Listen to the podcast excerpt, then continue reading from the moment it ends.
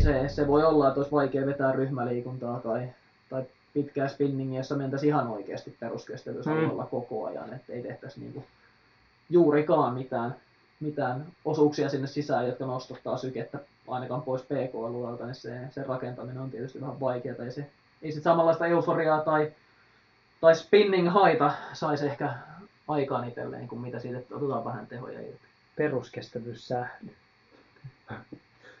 Se kuulostaa kyllä hyvältä. Että...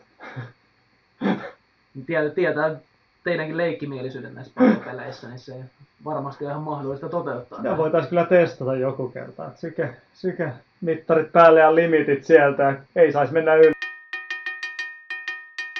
Niin sitten pitää olla niin nopea kaveri, että se pystyy vetämään ratakyppin noin 26 minuuttiin.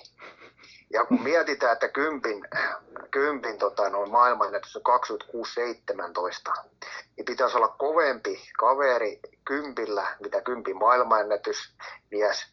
Ja sitten sit pitäisi vitosella olla tuommoinen ehkä 12-30,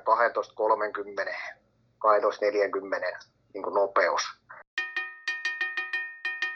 Mä henkilökohtaisesti itse katkerana edelleen Terolle, Terolle tuota, lukioajoilta oltiin stadion viesteissä ja tota, kerrankin oli mahdollisuutta, olisi voinut voittaa koko homma, niin Tero oli meidän sukkulaviestijoukkojen ankkurina ja lähettiin siinä sitten johtoasemassa, annettiin Terolle läiskäytys, niin mies veti siitä sitten kahdelta jalta suoraan turvalla.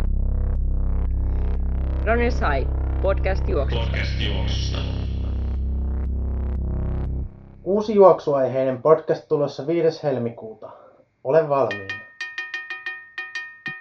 Aki Nummela voikin vähän avata tuossa, että miten, mikä on niin omat päällimmäiset ajatukset talvella juoksemisesta?